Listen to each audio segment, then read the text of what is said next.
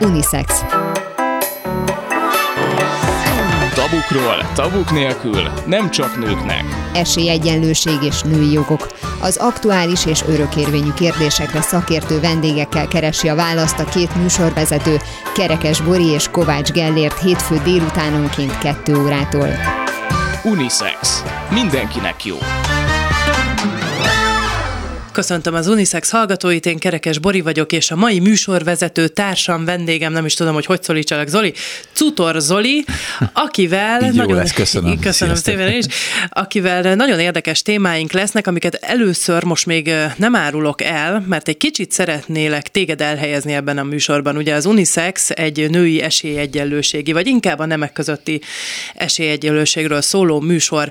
Te tapasztaltál-e a saját életedben, saját magad körül olyan helyzeteket, amiben azt érzed, hogy bizony a nőknek még mindig van mit javítaniuk, illetve a férfiaknak is van mit javítaniuk azon, hogy egyenlőség legyen közöttünk. Természetesen igen, mindig, mindig igyekszem megnyugtatni a környezetemet, mert általában szélsőséges véleményem van, meg, meg megpróbálok valahogy ilyen természet, meg biológia, meg ilyen élet, életszag közelébe maradni, de hogy hogy mindenkit megpróbálok megerősíteni a felől, hogy határozottan emancipáció követelő vagyok. Én azt gondolom, hogy nagyon sok tennivalónk van az emancipáció tekintetében.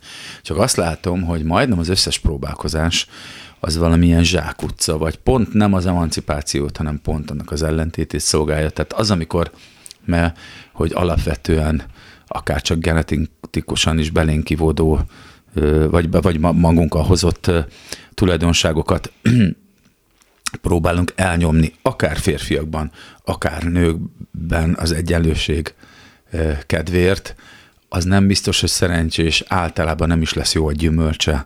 Tehát, hogy, hogy könyörtelen híve vagyok az egyenlőségnek, viszont könyörtelen ellensége vagyok az egyformaságnak.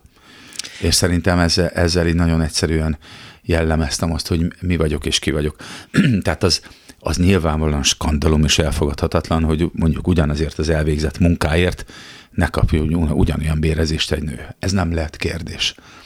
De azban egyáltalán nem vagyok biztos, hogy mindenféle munkára ugyanúgy alkalmas egy férfi vagy egy nő hiszen nem véletlenül nézünk ki más, hogy egy, nem véletlenül tudjuk megállapítani az esetek döntő többségében, hogy ki a férfi, ki a nő, nagyon ténylegesen, tehát antropológiailag is, etológiailag is, szövettanilag is minden, hogy több ezer különbség van. Nagyon jók a férfiak és nők között, hiszen egy közösség, és most vegyük a legkisebb emberi közösséget, egy családot, akkor tud sikeres lenni, hogyha sikeres és hatékony a munka megosztás, és különböző emberek különböző feladatokra specializálódnak. Ettől emelkedett ki az emberiség is, hogy mondjuk a városokban élő emberek már akkor a közösséget alkottak, hogy különböző részfeladatokra annyira tudtak specializálódni, hogy sokkal hatékonyabban és gyorsabb működtek, és sokkal gyorsabban fejlődtek, mint mondjuk egy, egy falusi kis közösség, ahol mindenkinek mindenhez érteni kellett.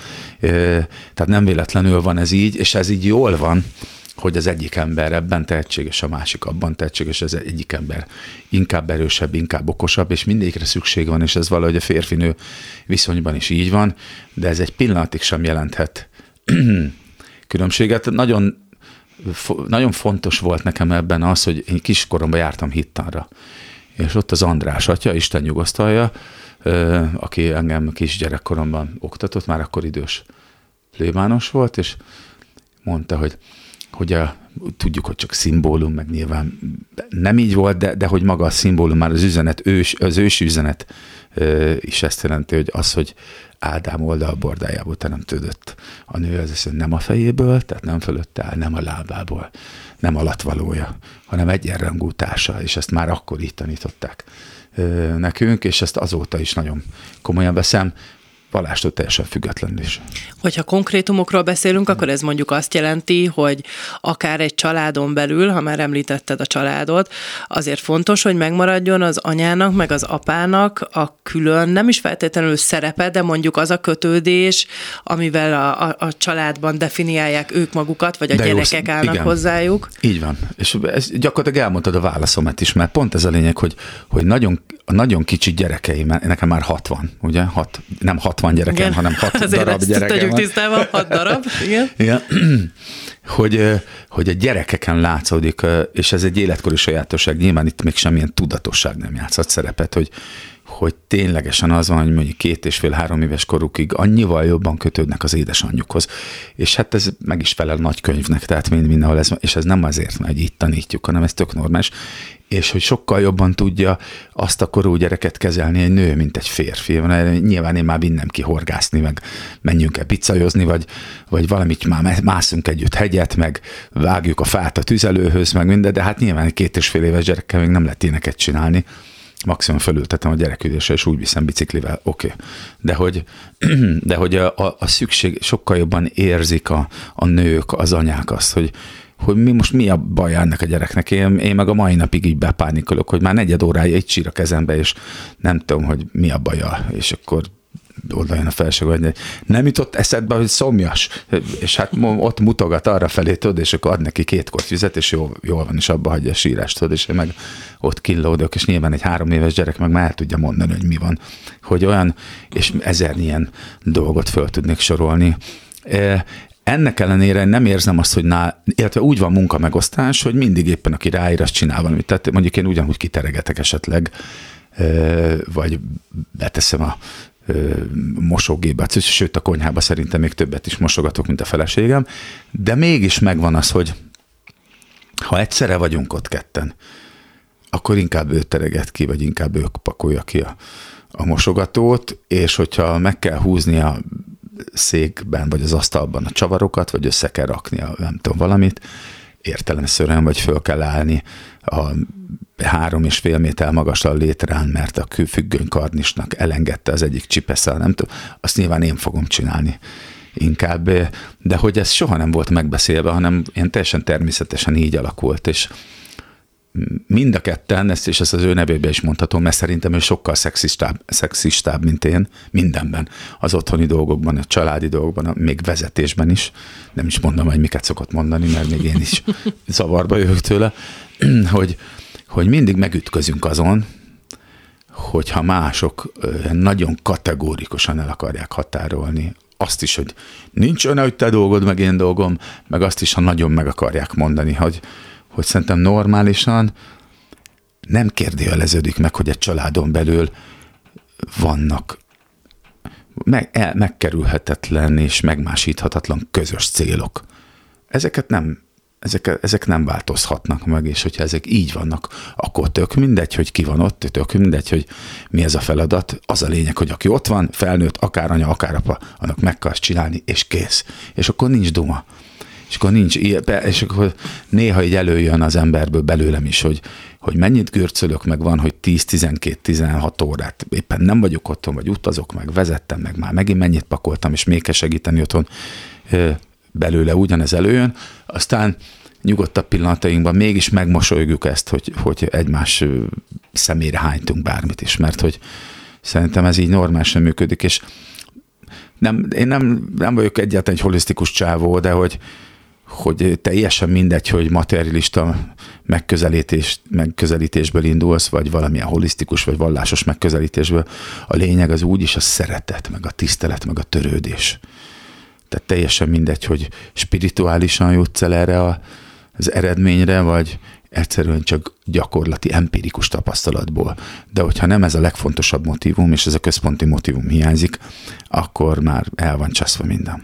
Mi a helyzet a munkaterületén, és hogyha ugye olyan vizekre elvezünk, amiben te abszolút otthon vagy a zeneiparban kifejezetten azért. Ugye a zeneiparról mondják is, meg látjuk is, hogy inkább talán a férfiak által uralt terep ez, ami mondjuk a vezető szerepeket illeti. Ez még mindig így van, hogy a zenekarvezetők inkább férfiak? Nem, nem mindenütt van így. Én azt látom, hogy nagyon sok én, én évek óta vezetek, meg létrehoztam egy dalíró tábort, ezt a Songbook Songwriting Campet, amit most már az Artisus átvett, most már Artisus Songwriting Camp a neve, tehát Artisus dalíró tábor, ugye az Artisus a magyar közösök kezelő, főleg az ő támogatásából hozzuk létre ezeket a táborokat, és hat, hatodik vagy hetedik alkalommal sikerült már megrendezni, és azt látom, hogy először mi kifejezetten figyeltünk arra, hogy, hogy a nemek, arányát, nemek aránya egyenlő legyen. Most már az van, hogy, hogy annyi jelentkező van dalszerzőből, aki csaj, és aki jó, hogy most már arra kell figyelni, hogy ne legyen olyan kevés a fiú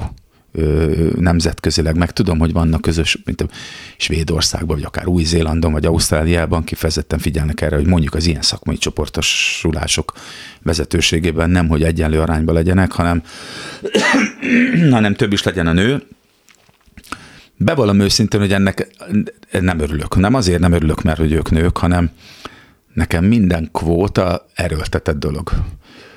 Tehát hozzánk a dalíró táborban nem azért jön el több, most már több éven keresztül több szerzőnő, mert hogy figyelünk az arányra, hanem egyszerűen az van, hogy beküldi az anyagot, és jobb, mint amit a csávók küldenek be. Tehát, és akkor le, le azt lehet ránk gondolni, hogy milyen jó fejek vagyunk. Nem vagyunk egyáltalán jó fejek. A hanem jobbat a választjuk. Van, ugye ez az, amit az elején is mondtál, hogy ez Igen. tud a visszajára fordulni, hogy ne legyen valami Így van, és hogyha az van, hogy hogy most, most idén legyen mondjuk az Artisus vezetésségében csak nő. Ne, idén is legyen az, hogy aki ért hozzá, meg aki agilis, meg akinek vannak ezzel kapcsolatos víziói, meg mer lépni, meg, meg érti a közös kezelést, meg tisztességes ember, és még sorolhatnám a szempontokat, hogy az, az legyen a vezetőségben, ne azért legyen valaki ott, mert hogy kukia van, vagy puncia. Bocsánat semmi gond. Na és a, hogyha a zenekarvezetőkről van szó, meg a jelenlegi helyzetről, ebben mit látsz, hogy itt is van változás? Mert azért ez is ugye egy vezetői szerep, talán már a, meg a menedzser is lehet. Nem, nem is, tehát én korábban is gondolkodtam ezen, nyilván ettől a műsortól is teljesen függetlenül, mert ez egy ilyen régi ilyen issue, amivel így foglalkozni kell a, a zeneiparban, vagy, vagy, vagy hogy napi renden van mindig szem előtt van ez a kérdés, hogy, hogy, keve, hogy a nők hátrányosan vannak megkülönböztetve itt is. Szerintem ez inkább az egész rock'n'roll természetéből fakad. Tehát ami ennek indult ez, és mondjuk a hőskort nevezzük az 50-es évek végétől a 90-es évek elejéig közepéig, amikor ennek az egész rock and roll műfaj, vagy, vagy popzene, vagy rockzene, metalzene, underground, alternatív zene, punkzene. mikor, mikor, mikor a hős kora volt ennek az időszaknak, akkor ehhez az életformához elválaszthatatlanul hozzátartozott egy nagyon-nagyon durva életvitel. A mindenkinek beszóló, verekedős, önpusztító, a színpadon is kihívóan viselkedő, akár a közönségre, vagy a színpadra pisilő, a gitárt szétverő, felgyújtó, fogával pengető, üvöltő állat, aki, ki, tehát hogy ez a klasszikus rocker figura, hogy ez annyira nem feminin, hogy ez annyira, annyira egy maszkulin jelenség, hogy maga ez az egész ügy nyilván ezért lett, fér, lett férfias. És az, hogy persze csajoktól kijött egy, egy csomó nagyon jó diszkós láger, de hogy, de hogy azért van példa arra az utóbbi év, sőt a, a hőskorból is, hogy mondjuk egy nő nagyon jó és nagyon, nagyon aktív szerző. Például ott van a Dolly Parton, aki számtalan világs, amelyet, hogy kiváló gitáros és énekesnő, és nagyon jó csaj is. Tehát ő, ő úgy tudott érvényesülni ezen a területen, hogy, hogy elképesztően, tehát még idős nőként is nagyon-nagyon jó csaj, nagyon jó zenész, nagyon jó dalszerző, és nagyon jó előadó, tehát ő maga, tehát előadó művészként is. Tehát nem tudom, hogy tudod-e például, hogy a Whitney Houston I Will Always Love You, Love you című dalának ő a nem szerző, a Dolly Parton vagy a, vagy a leghíresebb Johnny Cash szám, a Ring of Fire, azt is a Dolly Parton írta ezt a dalt. Tehát nagyon sok világsláger szerzett, és ő szerzőként is, meg zenekarvezetőként is nagyon nagyot alkotott, úgyhogy van rá példa, akár 40 évvel ezelőttről is, vagy 50 évvel ezelőttről is, hogy, hogy csak tudnak érvényesülni. Nyilván attól amiatt nehezebb, szerintem sokkal inkább a, a rock and roll életforma eleve maszkulin mi volt, amiatt alakult ki ez a helyzet, és nem azért, mert valaki a, a csajokat el akarta nyomni. Ismét egy éles váltás következik, bár egy kicsit ehhez a rock and roll életmódhoz talán kapcsolódik, hogy a mai adásunk témája, témája úgy egyébként a prostitúció. Na hát ezzel kapcsolatban neked van-e esetleg tapasztalatod, vagy pedig véleményed, mi az véleményed, az biztos van, de mondjuk tapasztalatod van-e? Hát egy, egy nagyon, nagyon régi tapasztalatom van, egyszer így ajándékba kaptam így, egy ilyen barátoktól egy ilyet, vagy ilyen félig meddig is ismerősöktől, kollégáktól, és hát eleve előtte se kerestem, azóta, azóta meg így pláne nem. Nekem nagyon kellemetlen élményeim vannak a, azt tudom, hogy, á, hogy ájtatoskodóan hangzik, meg ilyen jó emberkedősen hangzik, de, de nem azért mondom, hogy bárki bármi jót vagy tisztességeset gondoljon rólam. Engem nem izgat ez a dolog. Mégpedig azért nem izgat, mert szám, számomra, aki számára egyébként nagyon fontos dolog a mai napig a szexualitás. Uh, nagyon fontos, sőt, elengedhetetlen, elengedhetetlen motivum az izgalom tekintetében, hogy én tudjam, hogy én ténylegesen kellek annak a nőnek, annak a másik embernek, aki, aki rám durran, hogy én tudjam és érezzem az ő lelkesedését. Tehát, hogyha én azt látom, hogy kötelességből vagy munkavégzésből csinálni ilyet valaki, az engem végtelenül le, lelomboz, és az is olyan, hát így félig meddig így kifaroltam ebből a helyzetből, inkább így kimenekültem, és annyira, annyira sokkolt maga a helyzet is, hogy utána még, hát ha szégyen, hanem szégyen, Rét, én, az volt az egyetlen a helyzet az életemben, amikor stressztől hánytam, tehát annyira, annyira nem tudom, életidegennek éreztem ezt a helyzetet, és nyilván nem tudnám eszembe jutni az, hogy aki viszont ezzel él, és rendszeresen él, annak volt-e valaha ilyen nem, nem, most az mindegy, hogy tisztességesen vagy nem, de volt-e valaha egészséges szexuális élménye? Hát az lehet, hogy talán az motiváció, hogy, hmm. hogy valakit nem akarnak, nem? Tehát, hogy, hogyha, amint mondasz, hogy a, e, ebben arra hmm. van az embernek szüksége, hogy lássa, hogy érezze, hogy akarja a másik, elképzelhető, hogy vannak olyanok, aki ezt mondjuk nem tapasztalta meg? Jogos. azért. E, jogos, de hát de nyilván az ember mindig magából indul ki, és egyrésztről, másrésztről az élethez kell szerencse is. Én abban a szerencsés, abban a nagyon szerencsés helyzetben vagyok, hogy, hogy mindig van, volt, és remélem lesz is mellettem valaki, akinél nem, nem kérdéses az, hogy akar engem, vagy se. Hamarosan folytatjuk Cutor Zolival a beszélgetést, most egy interjút hallhatnak ebben a témában. Forrai Judit egyetemi tanár, professzor, az MTA doktora a vendégünk, akivel most a prostitúcióról fogunk beszélgetni első körben. Ugye nagyon sokszor szóba került már az adásban ez a téma, sőt a nőkkel kapcsolatos szexualitás, hogy miért, miért van az, hogy sokkal inkább kapcsoljuk a női testhez a szexualitást mondjuk, mint a, a férfi testhez. Ennek ugye egészen pontosan történelmi okai is vannak. Hova vezethető ez vissza? Honnan gyökerezik? Mi az az első momentum, amire vissza tudunk emlékezni, vagy vannak adataink ezzel kapcsolatban? Konkrét adataink természetesen nincsenek, de indirekt módon ez egészen a házasság kialakulásához vezet vissza. Na most a, az ókorban elkezdődött a házasság intézménye, amelyik egyáltalán nem szerelem alapon történt, ez és alapjában véve a férfiak is és a nők is poligámok. Tehát nem ások abban, hogy haranggal éljük le az életünket, hanem ez, ez az ideális eset, ez a zsidó-keresztény kultúrának a hagyománya, hogy egy férj, egy feleség, és holtomiklan, holtodiglan, de az élet ezt felülírja teljes mértékben. Vadászóak vagyunk, vadásztípusak vagyunk a nők is, hát hiszen most próbáljuk a szárnyainkat próbálgatni, hogy hogy lehetne ebből a évszázadokon keresztül nőkre erőltetett szerepvállalásból kibújni, aztán ez vagy sikerül, vagy nem. A férfiaknak a, a szexuális szerepe, ugye ha egy férfi poligám és több nője van, akkor az egy nagyon klassz pasi, mert hú, milyen férfias, micsoda macsó. Na, ugyanez nőbe nem... Csúnya szavak jutottak eszembe. Igen? Nem éppen komilfó kifejezésekkel szokták illetni ezeket a hölgyeket, pedig teljesen teljesen normális szexuális variációs vágyokat próbálják kiélni. Most a férfiaknak van egy közszereplése, túl azon, hogy a család van a család fő, és ő a megmondó, és ő a minden, ugye ő az erő, ő a biztonság, ő gondoskodik többnyire a család többi tagjáról. A férfiak, miután ez egy férfi világ, több tízezer éve, megengedhették maguknak, hogy ez a poligámia ez szabadon működjön náluk, míg egy nő, nőnél ez nem működhetett, egyáltalán nem működhetett. Mágiára vetették, megkövezték, mai napig van olyan arab ország, ahol ilyen kilengéseket megkövezéssel, az elkövetővel együtt történik a büntetés. Tehát ez egy olyan etikai, morális büntetés, ami nem biztos, hogy mindegyik benne van a törvénykönyvbe, de a közösségnek ez a hagyományos ítélkezése.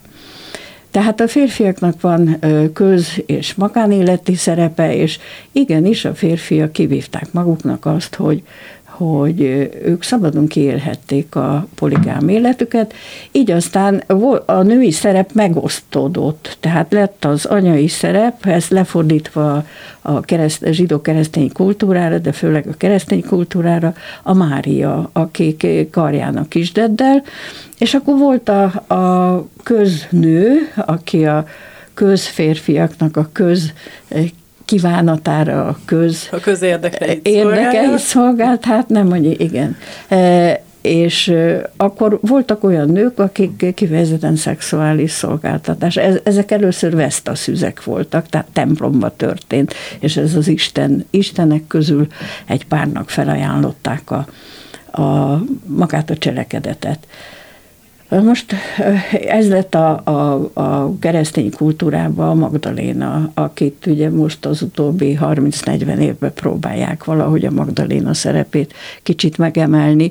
De hogy nem is annyira rossz illetű nő volt, hogy egy nagyon értelmes nő volt, hogy a Jézusnak volt tanítványa. Külsőségekben, a különböző időszakokban megjelente valahogy öltözködésben, ruhában, valahogy jelezték-e azok a nők, akik Igen. ezzel foglalkoztak? Igen, a prostituáltak önmaguk maguk próbálták, tehát a ruha azonnal kell, hogy jelezze az első blikre, az első megnézésre, hogy ne lehessen eltéveszteni, hogy, hogy hova került a, a, az a szegény férfi. Másrészt meg, meg volt olyan a középkorban, hogy egy nagy sárga foltot, anyagból sárga foltot a bal vállán kellett hordani a prostituáltnak, hogy már messziről a ruházatáról lehessen tudni, hogy, hogy kicsoda, micsoda és mivel foglalkozik.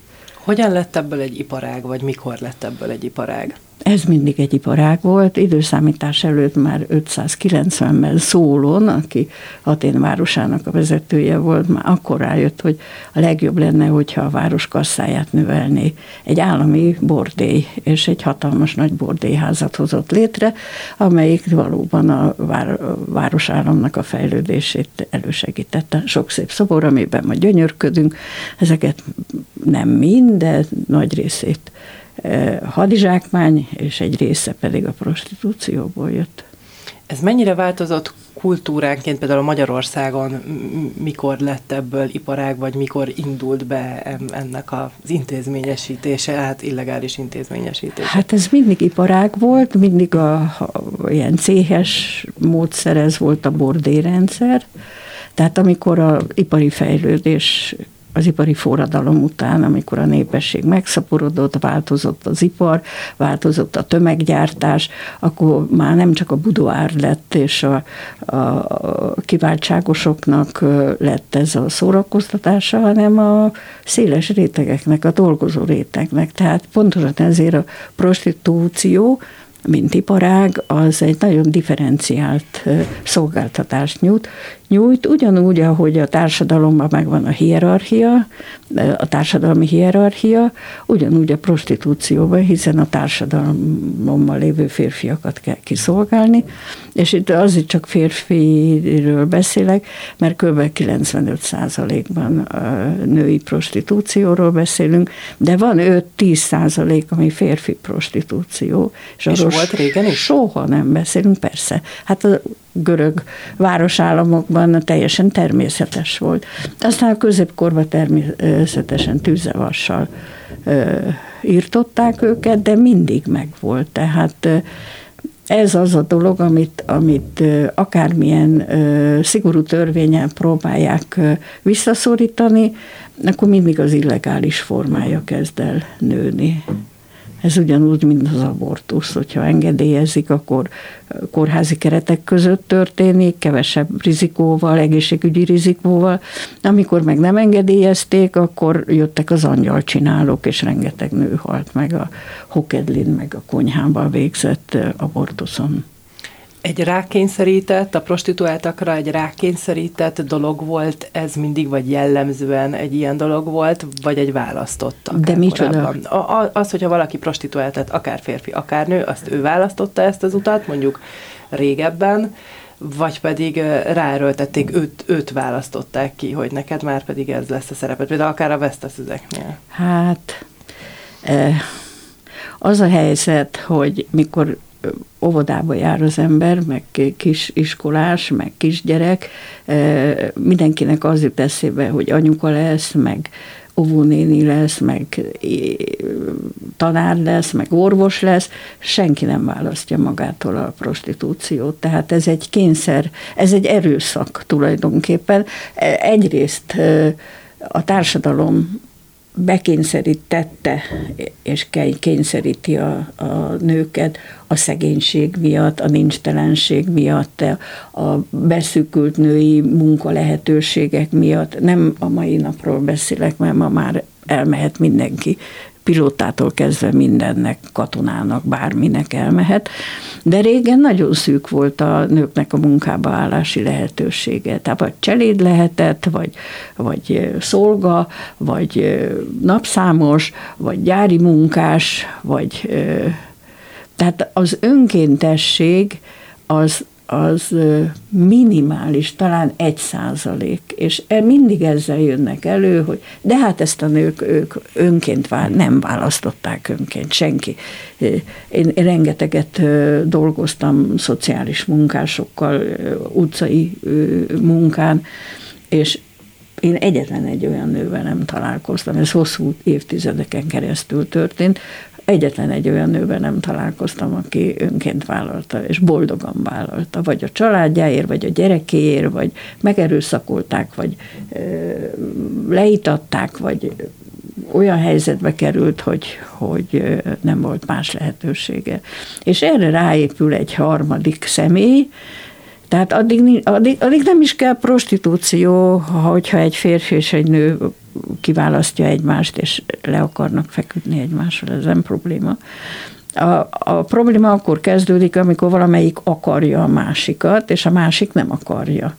Akkor jön a erőszak valamilyen módon, és bejött a harmadik személy, aki összehozza ezeket az, az embereket, akik biztosít egy lehetőséget, biztosítja a, a területet, a helyet, például Pompejben most tárták föl a legújabban megint a, a bordénak a, a, a rajzait, meg a különböző ásatásokon előjöttek ezek a hatalmas nagy vigalmi negyed volt, egy vörös lámpás negyed volt Pompejbe.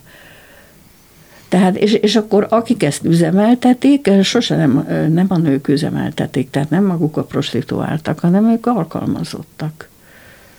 Ugye Magyarország küldő országnak számít prostitúció szempontjából. Igen. Az, hogy ezzel az egész tevékenységgel kapcsolatban az emberkereskedelem összekerült, párhuzamba került, az mikorra tehető?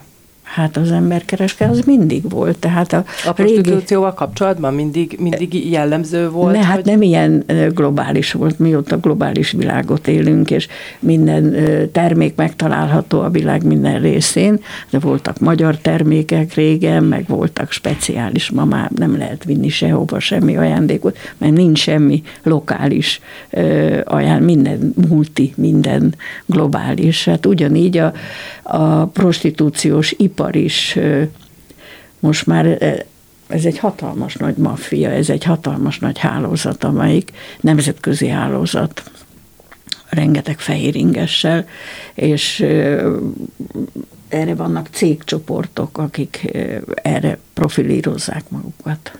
De hogy az is az iparosodás környékére tehető, amikor először mondjuk megindult egy nagyobb mozgás ezzel kapcsolatban, igen, hogy ahol ugye igen. a gyárak lettek, oda akkor igen. vitték a nőket. Igen, a 19. században, amikor uh, kitántorgott három millió emberünk Amerikába, akkor nem csak Magyarországról támolyogtak ki, hanem hanem Európából, tehát az új piacokat kezdték, de és nem csak Észak-Amerikában, hanem Dél-Amerikában, Buenos Airesbe, Argentinába.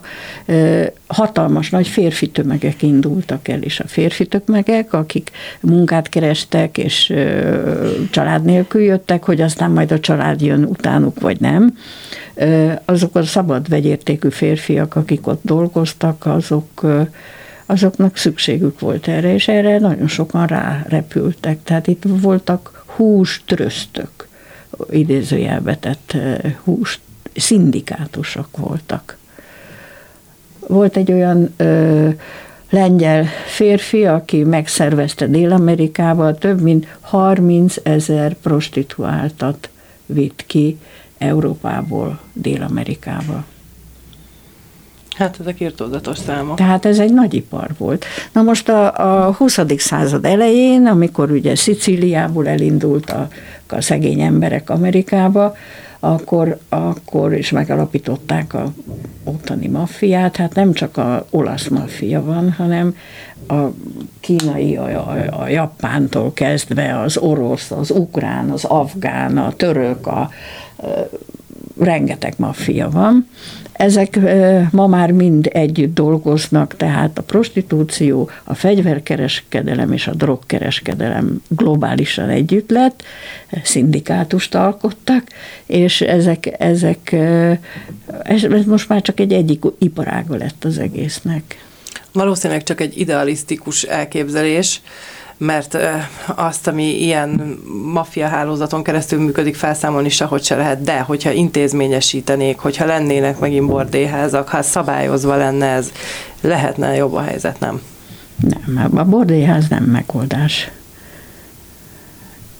A bordéházban nagyon kevesen férnek be. Mi történik a Nyíregyházi utcán, a városon kívül, hova kerülnek a etnikai kisebbséghez tartozó bordélyok, nők. Nem, a, a bordélyház az konzerválja ezt a régi céhes ipart. Az már kiderült a 30-as években, hogy felbomlott annyiféle variációja van, a, annyiféle megnyilvánulási formája van a prostitúciónak, és ma már magánlakásokban két-három nő összeáll, e, de van felügyelőjük, van támogatójuk, védelmük idézőjelbetéve, akik gondoskodnak róluk. Hát Sőt, hát azt gondolnám, hogy az internettel összefüggésben talán még rosszabb is lehet a helyzet, mert a kommunikáció meg most így teljesen szabad Teljesen átment a, a, interneten, és fel is emelkedett az internet prostitúció, különösen a Covid alatt. Senki nem gondolta volna, hogy a Covid alatt ez ekkora nagy amplitudóval fog működni. Tehát akkor ez gyakorlatilag egy olyan probléma, amire így jelenleg nem tudjuk, hogy mi lehetne a megoldás?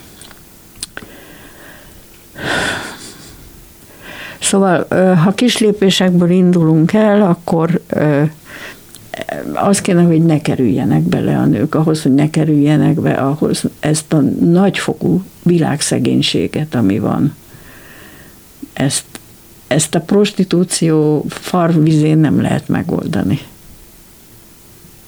Tehát nézzük meg a magyar társadalmat, ahogy teljesen szétnyílt az olló, vannak a minimálisan nagyon gazdagok, és egyre több az elszegényedett ember. Tehát ez egy olyan társadalmi problémában gyökeredzik, amihez nagyon vissza kéne mennünk, és nagyon Igen. kéne. Ez csak az egyik jelzőpontja a prostitúció. Kik mennek el prostituáltnak? Akiknek pénz, gyorsan kell sok-sok pénz.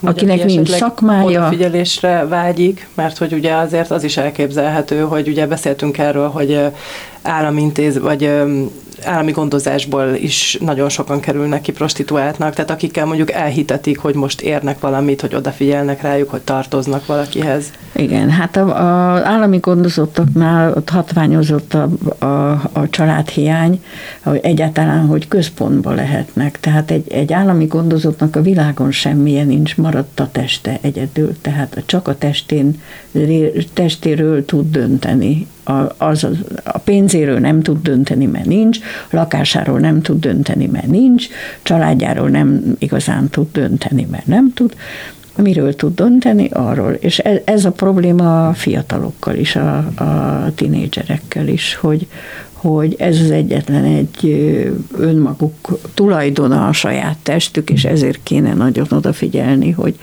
hogy csak akkor és azzal és úgy, ahogy a legideálisabb, nem azért, mert a többiek már túl vannak ezen, vagy pénzt akarok ebből.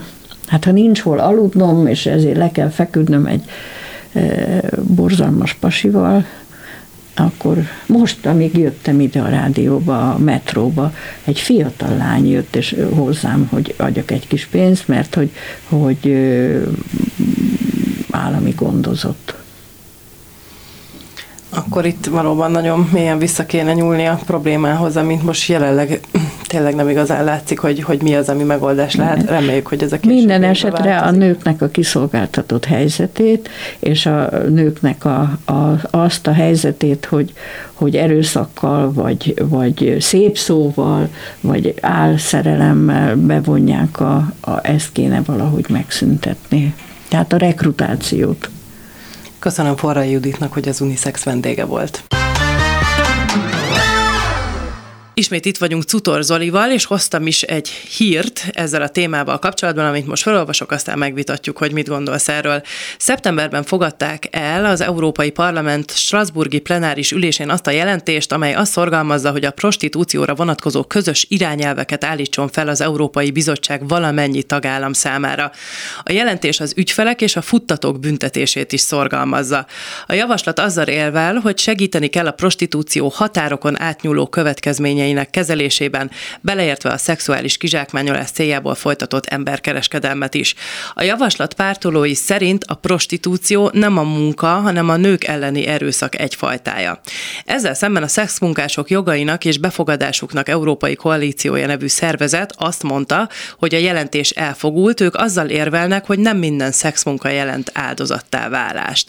Most nyilvánvalóan ez, amit az adás elején elmeséltél, ez a történet, ez abszolút azt mutatja, hogy te is úgy úgy élted meg ezt a helyzetet, hogy valamelyest áldozat az, akivel ott vagy, vagy... vagy... Hát meg, meg egy kénz, tehát nekem, nekem minden volt az a helyzet, csak, csak szexuálisan izgató nem.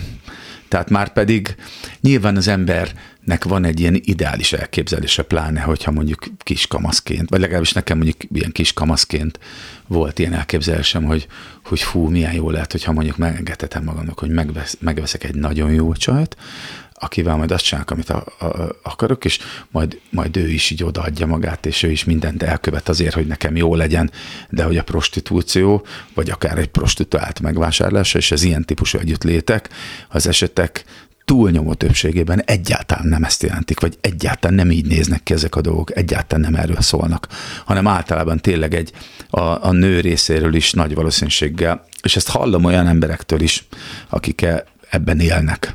Nőktől is egyébként hallottam, meg, meg férfiaktól is, akik ezt igénybe veszik, hogy nekik az tényleg csak egy ilyen, nem tudom, egy ilyen kényszer, egy rutin, ténylegesen egy munka, de hát tényleg a leg, legszentebb, legint, tudom, hogy naív vagyok, sőt, ez már lehet, hogy a balfékség határa, hogy ilyeneket mondok, de hogy, hogy ennyire intim, ennyire, ennyire szent dolgot, hogy lehet hogy lehet így ennek kiszolgáltatni, vagy hogy lehet, hogy áruvá válik. Egyáltalán hogy lehet az, hogy áruvá válik egy ember, és ennek az egyenjogúsághoz is nagyon sok köze van, mert szerintem már bölcsödétől, óvodától kéne tanítani azt, hogy egyik ember sem lehet a tulajdon a másiknak.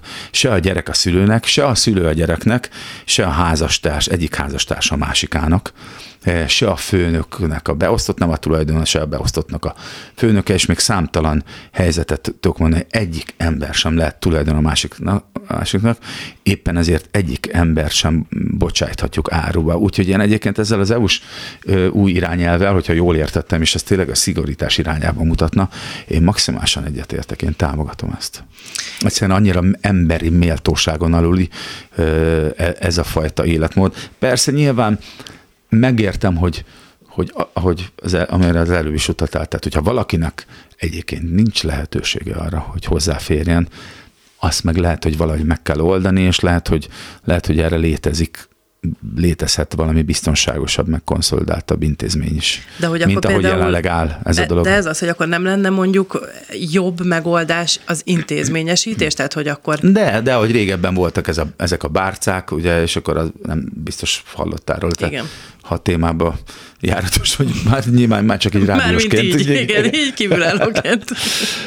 De hogy én nagymamántól hallottam, hogy volt ilyen, és akkor engedély, hogy, hogy de, tehát az, hogy de, de azért nyilván, tehát nem, nem, nincsenek fekete-fehér igazságok ebben sem. Ez olyan, mint amikor azt kívánjuk, hogy, a, hogy legalizáljuk a drogfogyasztást, és akkor majd sokkal jobb lesz, olcsóbb lesz, és kontrollált lesz meg minden.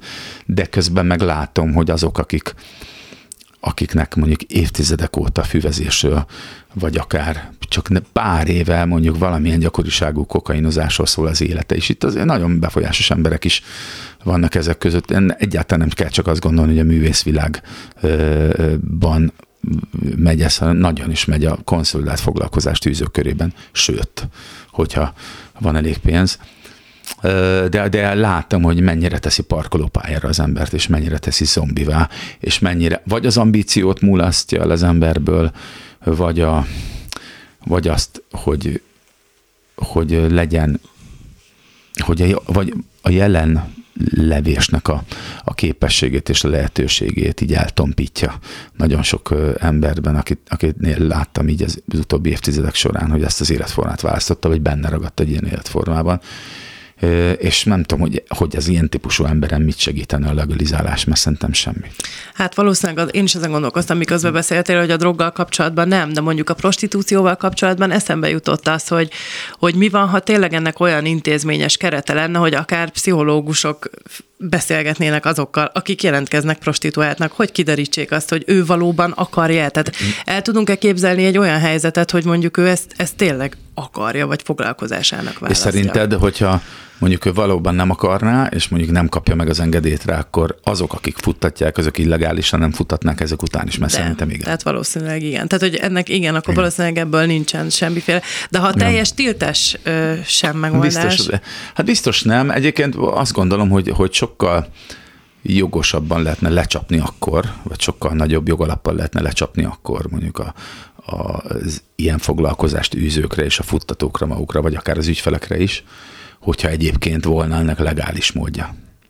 Akkor szerintem azt mondom, hogy igen, itt és itt ilyen alkalmakkor, ilyen épületekben, ilyen személyek között ez legális, ami ezen kívül esik, és ilyen természetű ez illegális, és esetleg azt.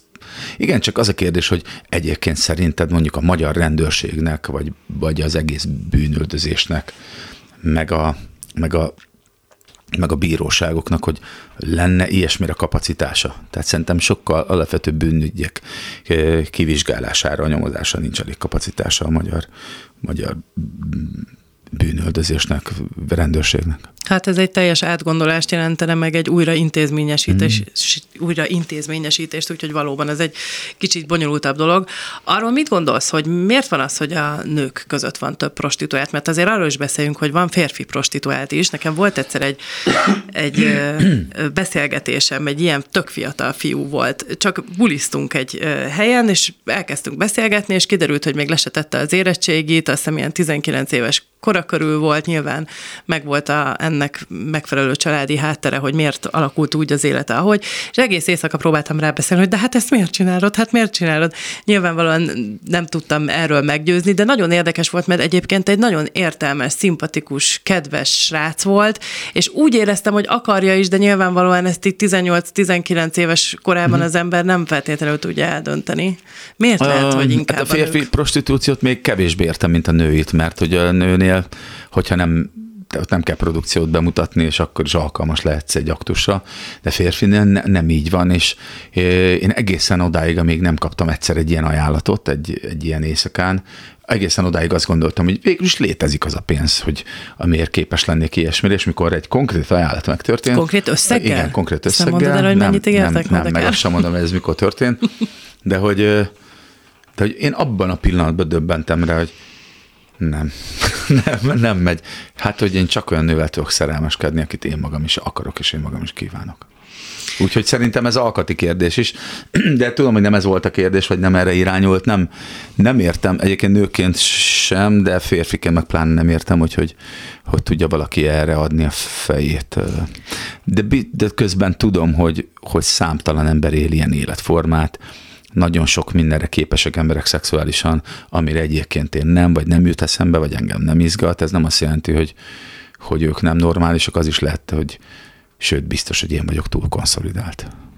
Van egyébként ennek, ha, ha jól ö, olvastam, egy ilyen történelmi magyarázata gyakorlatilag, hogy az iparosodásnak az idején ugye annyira elkezdett a férfi munkaerő mozogni, uh-huh. és ahogy a gyárak beindultak, ö, egyre nagyobb lett a migráció, és ugye mindenki oda költözött, ahol a gyár volt. Uh-huh. És ezzel párhuzamosan ugye családjuk nem volt, ismerőseik nem voltak, és ekkor indult be igazán a prostitúció. Aha. A nőket ugye vitték ugyanoda, ahol ezek a férfiak voltak, uh-huh. és hát ö, valószínűleg ezért is lehet, hogy ez, ez innen gyökeredzik, hogy a, a nőknek, hmm. ugye, de, de lehet, hogy nem ez a fő ok, az is lehet, hogy valahogy a nőket még mindig, mindig is, és most is jobban csatoljuk a szexualitáshoz, vagy nem tudom. Hát én biztos. Hát, ez De, mondjuk, hogy, igen. Nyilván, mert hogyha engem a szexualitás érdekel, akkor én egyértelműen nőre gondolok. Tehát, hogy hogy Maga persze, a test, tehát, nem? Csak, meg a, hogy, igen, tehát, hogy... igen, meg, a test, meg, meg az van, hogy, hogy írtam is erről egy dalt, a Fényre csúnyoló lányok című nyers, nyers számban. Van egy ilyen sor, hogy, hogy a jó Isten milyen igazságtalan volt, hogy a nőknél a külső jobban esik majd latba, úgy, úgy teremtett meg bennünket a, a teremtő, és hát tényleg így van, hogy, hogy ha tetszik, ha nem, ez is a gényeinkben van érve, és ezzel nem, nem csak a férfiak vannak így, hanem a nők maguk is már kislánykorukban sokkal jobban figyelnek a külsőre, már mindenre, hogy a hajuk, hogy el, milyen ruhát vesznek föl, illegetik, billegetik magukat, milyen cipő, hogy mozog, mi, már egy kis, már nekem most másfél éves a kicsit drága franciska babám, de már lát, föl, föl, fölvesz egy cipőt, oda rohan hozzám, hogy mutassa, hogy apa nézd csak, apa nézd. És a fiúkról meg tudom, hogy nem voltak ilyenek, mert nem érdekelt őket. Akármilyen cipő van, megyünk, aztán rollerezünk, vagy focizunk, és kész. De hogy a kislányokban sokkal inkább ott van a, a, a külsőségnek a fontossága is. Nem biztos, hogy baj ez így. Szerintem így, így vagyunk meg, megalkotva. Más, a férfi meg az erejét fitoktatja sokkal inkább, akár öntudatlanul is. Meg talán az is, hogy a felnőtt nők esetében ugye eleve, ha mondjuk a dekoltást nézzük, vagy a női mellett, akkor Igen. ez már akármilyen ruha van a nőn, ez egy olyan szexuális jelleg, ami, ami egyszerűen jön, igen. míg mondjuk egy férfival igen, kapcsolatban igen, ilyen igen. Nincs. Én egyébként nem, nem tudom, tudod, hogy én biológiai kémaszakos tanárként végeztem Szegeden, 94-ben, akkor diplomáztam, kvázi biológusként, sok évfolyam társam biológusként is dolgozott tovább, és hát én emiatt is nyilván van alapvetően egy ilyen biológiai megközelítés bennem, és ugye az antropológia pszichológia kimondja azt, hogy, hogy az emberek vagy a nemek egymás iránti vonzódásában az alapvető feltétel az, hogy, hogy legyen a másikban annyi fit, fitness faktor, amennyi már felkeltézi, vagy mondjuk szaporodásra érdemesnek tartja a másikat, és tudom, hogy ez, ez, ez, hogy is mondjam, akár felháborítóan is hangozhat, de ténylegesen erről van szó, hogy a másikban a fitness faktorokat figyeljük meg, és egy nő esetében például a mell nagysága formája, a, a fenék, a comb, a szimmetria, a, az illat, a bőrszépsége, a haj miensége, a, a, az ujjak, a végtagok, és akkor nyilván férfiaknál ugyanez, hogy igenis akaratlanul is oda, és, és vannak olyan formák, meg vannak olyan dolgok, amik, amik ténylegesen mindenki, vagy szinte mindenki számára vonzóak, és vannak olyanok, amik szinte mindenki számára taszítóak, és ezért is visszolgok attól, hogy mondjuk ki a, a sokszorosan túlsúlyos 250 kilós 19 éves amerikai lányra, hogy ő is szép. Vagy arra a lányra, aki aki ugyanilyen túlsős és megkopaszodott, és rövidek a karja, és mond, nevezzük őt is szépnek, hogy mindig azt szoktam felhozni példaként, hogy mi kis emberek kis spekulálhatunk ilyet, de hogy mindig, az, mindig a belénk, nagyon mélyen belénk vésett, és nagyon jó okkal belénk vésett ösztönök fogják azt meghatározni, hogy kihez fogunk vonzódni, és kit fogunk elkerülni. Határozd el azt, hogy a puki szagú férfiakhoz vonzó. Hiába határozod el, nem így lesz, mert hogy kézzel-lábbal tiltakozik minden ösztönöd ellene, nagyon is jó okkal hogy majd a jó illatú férfit tartod inkább vonzónak, mint a kevésbé jó illatú férfit, és itt tovább, és itt tovább, és sajnos a külsőségekre vonatkozóan ilyen, ugyanilyen genetikai determináltság korlátoz bennünket, vagy tart bennünket egy bizonyos kereteken belül, és nyilván az, hogy milyen mondjuk egy mérnöki állást ki milyen tudással kap meg, azt ne befolyásolja az, hogy milyen a szaga.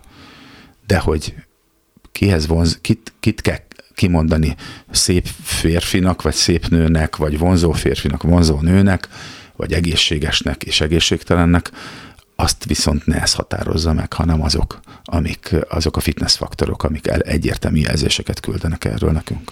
Tehát azt mondod, hogy ezek a most divatos, ilyen te is szép vagy kampányok, amikkel a reklámokban is sokat találkozunk, ez igazából kamu. Ez csak... Nem, nem minden esetben, mert mert, mert az is kamu, hogy évekig vagy évtizedekig ment a betegesen sovány modellnek. Az, a, és mi, mi férfiak, hát tudom, hiszen nem volt férfi barátom, akinek azt tetszett, mindig röhögtünk ezen, hogy ez micsoda. Azt is egy ilyen erőltetésnek tartom.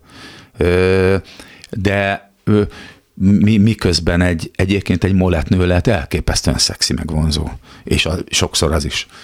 De azért vannak határok.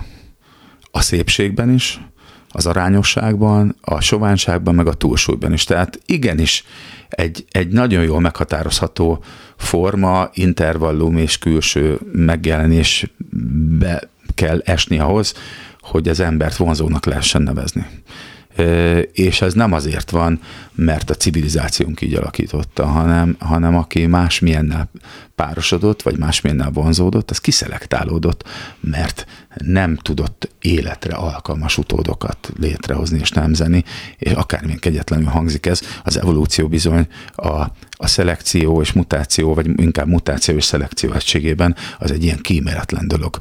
És attól, hogy mi a a 21. századi modern civilizáció egy szegletében erőszakkal el akarjuk fordítani a fejünket erről, attól ez még így van. Nagyon szépen köszönjük Tutor Zolinak, hogy itt volt az Unisexben, és várunk vissza legközelebb is. A hallgatóknak pedig köszönjük a figyelmet, egy hét múlva ugyanebben az időben találkozunk. Unisex. Tabukról, tabuk nélkül, nem csak nőknek. Unisex. Mindenkinek jó.